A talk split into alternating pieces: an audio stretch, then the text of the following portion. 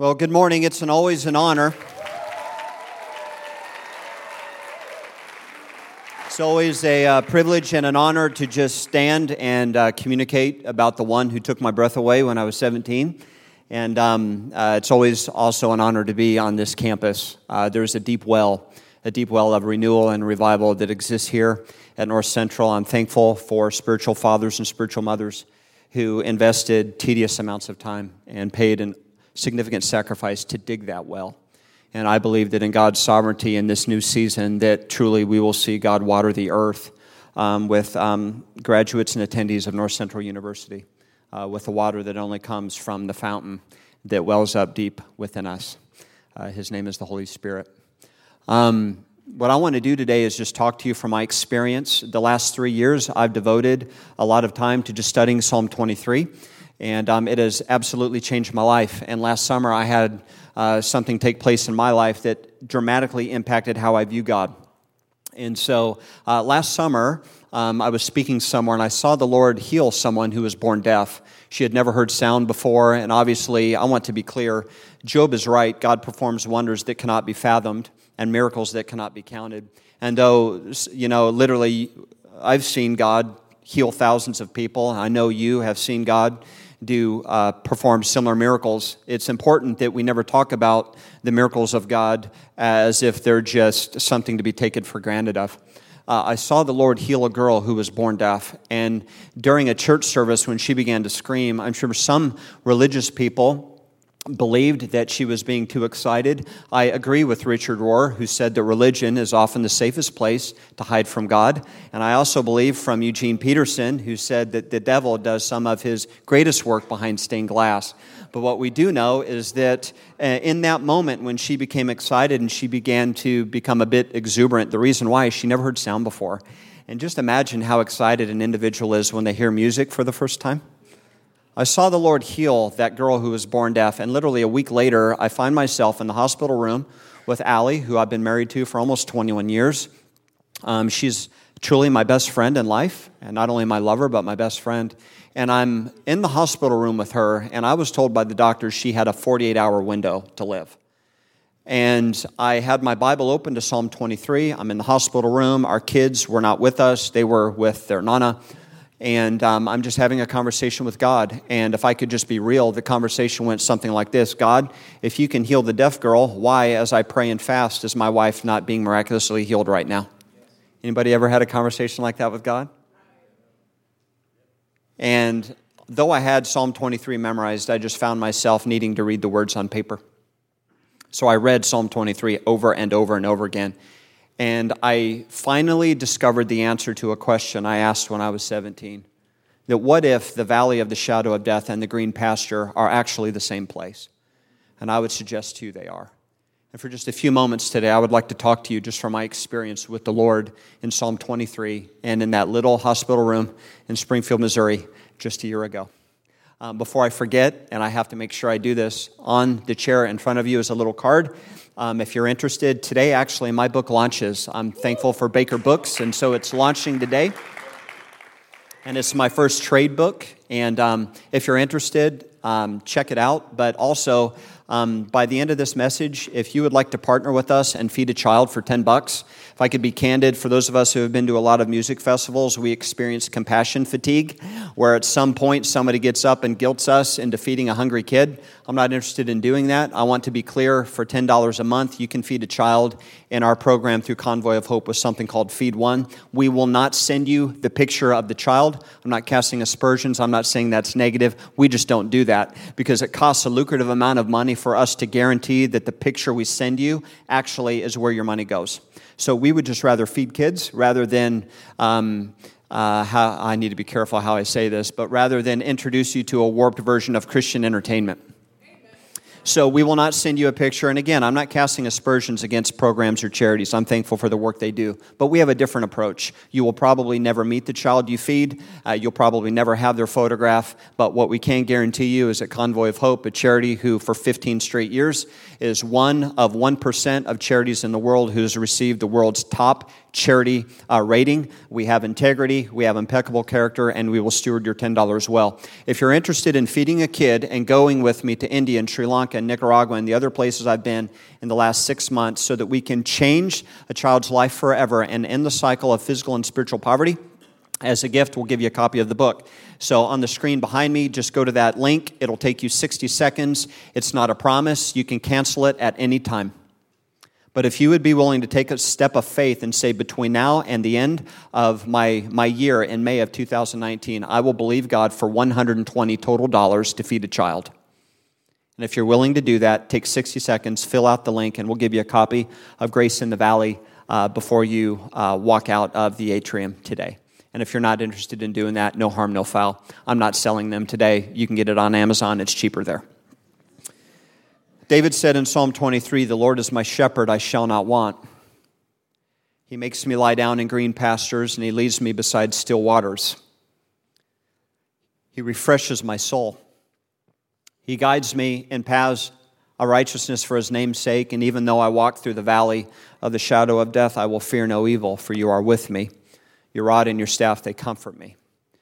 You prepare a table before me in the presence of my enemies. You anoint my head with oil my cup overflows. Surely goodness and mercy will follow me all the days of my life, and I will dwell in the house of the Lord forever. I'm going to talk to you for 10 minutes, then the worship team is going to come. I only have one concept I'm going to share. I do not have an outline, I do not have points. I'm going to talk for 10 minutes. I want to give you an opportunity to dare to sit at the table that the sovereign one has prepared for you before we step out of chapel today. We know that David was the young shepherd boy handpicked by God to be king over Israel after he's chosen by God, rather than moving into the king's palace, he ends up running for his life because a demonized king named Saul, how do we know he's demonized? 1 Samuel 16 14. The Holy Spirit departed from Saul, and an evil spirit from the Lord tormented him. He was demonized. There are very few things as dangerous as an insecure leader. And the insecure leader named Saul issued an edict to have David hunted down like Chadal and killed. David, the one handpicked by God to be king, rather than living in the king's palace. He finds himself around the time of 1 Samuel chapter 22, if you want to put a finger uh, on the historical narrative. David finds himself in what the Hebrews call the Hereth forest, where he is starving to death. It's not that he hasn't eaten in three days, it's not that he is cold.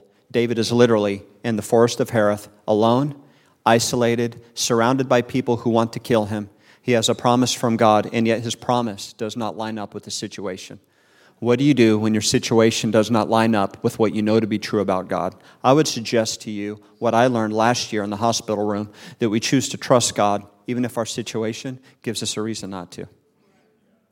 And David finds himself in that moment where he has every reason to doubt the character and the authenticity of God. But in that moment, that's when he did not speak Psalm 23, he would have recited, or even more than likely, sung the psalm. And David starts out the psalm singing, Not that the Lord is my king, not that the Lord is my mighty warrior, not that the Lord is the great deliverer and avenger of my enemies. David harkens back to that time when it was just he and God under the stars in the sky, when David was a mere shepherd boy. One of the greatest gifts I can give you is the simplicity of your faith, that you will refuse to allow a situation or circumstance to sabotage or abort the simplicity that is found alone in the eyes of God. For as you gaze into the eyes of God in a time of prayer and worship, it is there and only there, I would suggest, where you discover a true reflection of who you really are. He sings, Not that the Lord is my king, not that the Lord is my mighty warrior, but the Lord is my shepherd. And the one who is starving to death says, I shall not want. David knew intuitively that God makes us lie down in green pastures and we are to walk through the valley of the shadow of death. We also know from experience that oftentimes you and I, we walk through the green pasture and unfortunately we lie down in the valley. He makes me lie down in green pastures and he leads me beside still waters. Still waters, just like in Mark chapter 4, when Jesus tells the disciples to get into the boat on the north side of the Sea of Galilee and a storm breaks. Remember, not all storms come from the evil one. And a storm breaks and it blows the boat 13 miles off course. And in the midst of a storm, when everybody is convinced they're going to die, Jesus is sleeping. I can just imagine the disciples waking Jesus, asking, How in the world can you sleep in the midst of a storm? And I can just imagine Jesus getting up and looking out on the tumultuous waves with them and saying, Why are you so afraid? Don't you see the water is always still? He leads me beside still waters.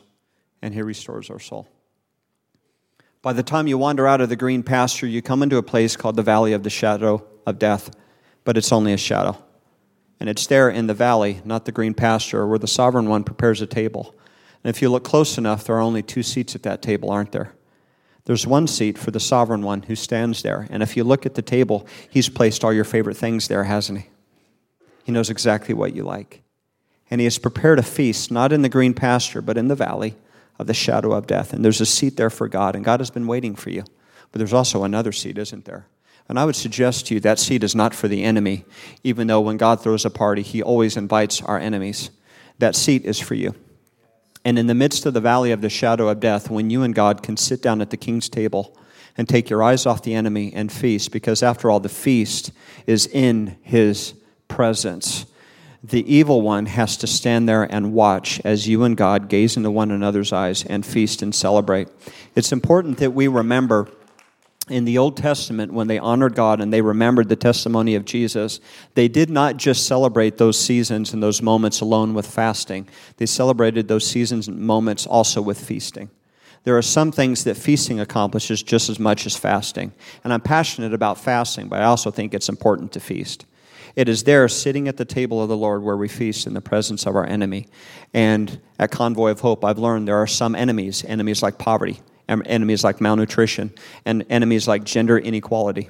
I don't know about you, but compassion, it's important that we understand that compassion is not the Christian version of love because compassion was God's idea to begin with. And if we preach a gospel apart from justice and compassion, we preach a gospel Jesus never preached. But if all we do is focus on justice and compassion, people can have a better brand of eternal misery there are three sides to the coin. There are three sides to a coin. On one side, there's justice and compassion. On the other side, there's the gospel. And on that third side, that small, thin ring around the edge of the coin, that's third side, that's where you and I exist, the Church of Jesus Christ. And the greatest organization on the planet is not a sports team, it is not an NGO, it is not a government, it is not the United Nations. It is a community of people who dare to sit down at the table of the King, regardless of how steep and dark and long the valley is. And it is there where we feast. And in the valley of the shadow of death, you'll discover something significant that only a shepherd at the time of David could have fully understood. That what we often consider to be a spiritual attack is often an invitation by God to feast. It says, You anoint my head with oil, and my cup overflows. And here is the custom. And some of you have heard me describe this before. The custom was this two shepherds would meet one another. They were both male shepherds because at that time, unfortunately, it was a male dominated society. And the two male shepherds gazed into one another's eyes as they stood in a valley, as the sun would begin to set over the great Sinai Peninsula. And without saying a word, you, being a male shepherd, um, handed me a canister of oil. The canister was often made out of a variety of different materials and the canister of oil, you handed it to me, and I would anoint my head with oil. The oil had two purposes. Number one, the oil had a medicinal purpose, it killed head lice. Secondly, the oil had an aromatic purpose. We've been wandering around the desert. We are nomadic people. We are shepherds. We have not bathed in a few days. There is no Axe body spray. There is no Acqua di Gio, and we have horrific body odor. And so I anoint my head with oil, and it not only kills head lice, it has an aromatic purpose, and it makes me smell good. And without saying a word, I turned around and I anointed the heads of all of my family members with oil as well. And then we walked into your tent and we sat down and reclined on one side and ate with one hand and we shared a meal that typically consisted of flatbread, dates, raisin cakes, depending upon the seasonality, curds and honey, and a few other things. Maybe a few times a year, some goat meat. And at the end of the meal, without saying a word, here was your custom you, being the male shepherd, walked up to me and I hold out my cup. And you took the wineskin. And if you filled my cup up halfway, it was your way of saying, you know what? The conversation's been an amazing, Heath, but you really need to go on your way. But if you filled my cup up to the top, the custom, without saying a word, was this We've enjoyed the conversation so much. Why don't you spend the night with us? And at the end of the meal, the two male shepherds would take their rod and their staff, sometimes two instruments, sometimes one instrument alone they sat around the campfire and they remembered the deeds of the Lord. And they shared the testimonies of God that at times, scholars tell us, shepherds would carve into their rod and their staff. Now we understand why Moses stretched his staff. Moses, a shepherd, stretched his staff in front of him, believing that God would part the water. Now we understand why Scripture says the testimony of Jesus is the spirit of prophecy. For if God did it before, we believe He can do it again, right? It's more than just a song by Elevation Church, it's actually in the Bible. But God does not fill up our cup halfway. And God does not fill up our cup to the top. The Bible says, You anoint my head with oil, and my cup overflows. And now we understand why David, the shepherd boy, who's been handpicked by God to be king, who is running for his life, who has every reason to doubt the goodness of God because of his situation, has the audacity and the courage to say, Surely, goodness and mercy will follow me. Literally in Hebrew, pursue me all the days of my life. And I will dwell in the house, not in the king's castle, not in the palace, but I will dwell in the house of the Lord forever. I'm going to invite you to stand to your feet. Whether you really realize it or not today, a table has been prepared for you. How do we know if we're in the green pasture or the valley of the shadow of death? I suggest to you they are the same place. And if we fix our eyes on the enemy, we will always believe we are in the valley of the shadow. But if we turn our back on the enemy, because after all, he is not even worthy of our attention, let alone affection, and we dare to sit down at the king's table, we will discover the dead, barren ground underneath our feet begins to bloom because the valley of the shadow of death and the green pasture are the same place. And God has prepared a table for you. And we've intentionally allowed plenty of time at the end of this chapel where I'm going to put the microphone down.